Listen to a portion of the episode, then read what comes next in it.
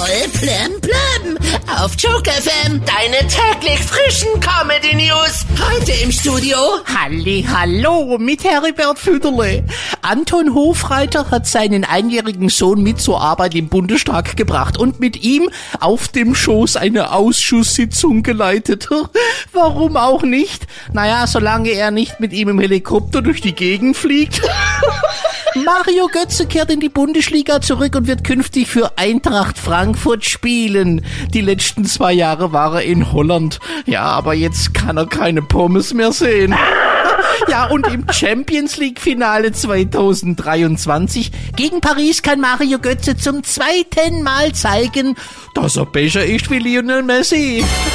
Bayerns neuer Superstar Sadio Mané ist gestern in München gelandet und ist dort als erstes zum Medizincheck angetreten.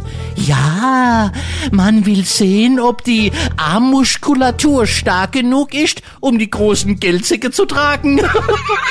Campino von der Tote Hose wird heute 60 Jahre alt. Das heißt, so langsam ist sein Bandname immer öfter Programm. Dem Kelloggs-Konzern geht's gerade nicht so gut. Der Börsenwert liegt schon fast unter dem Nährwert von Cornflakes.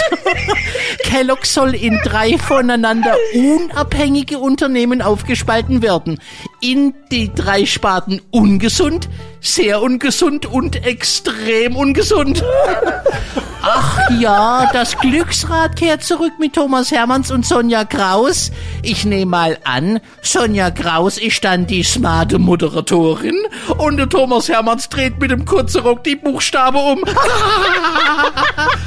Michael Wendler feiert heute seinen 50. Geburtstag. Er feiert im Kreis aller seiner Freunde.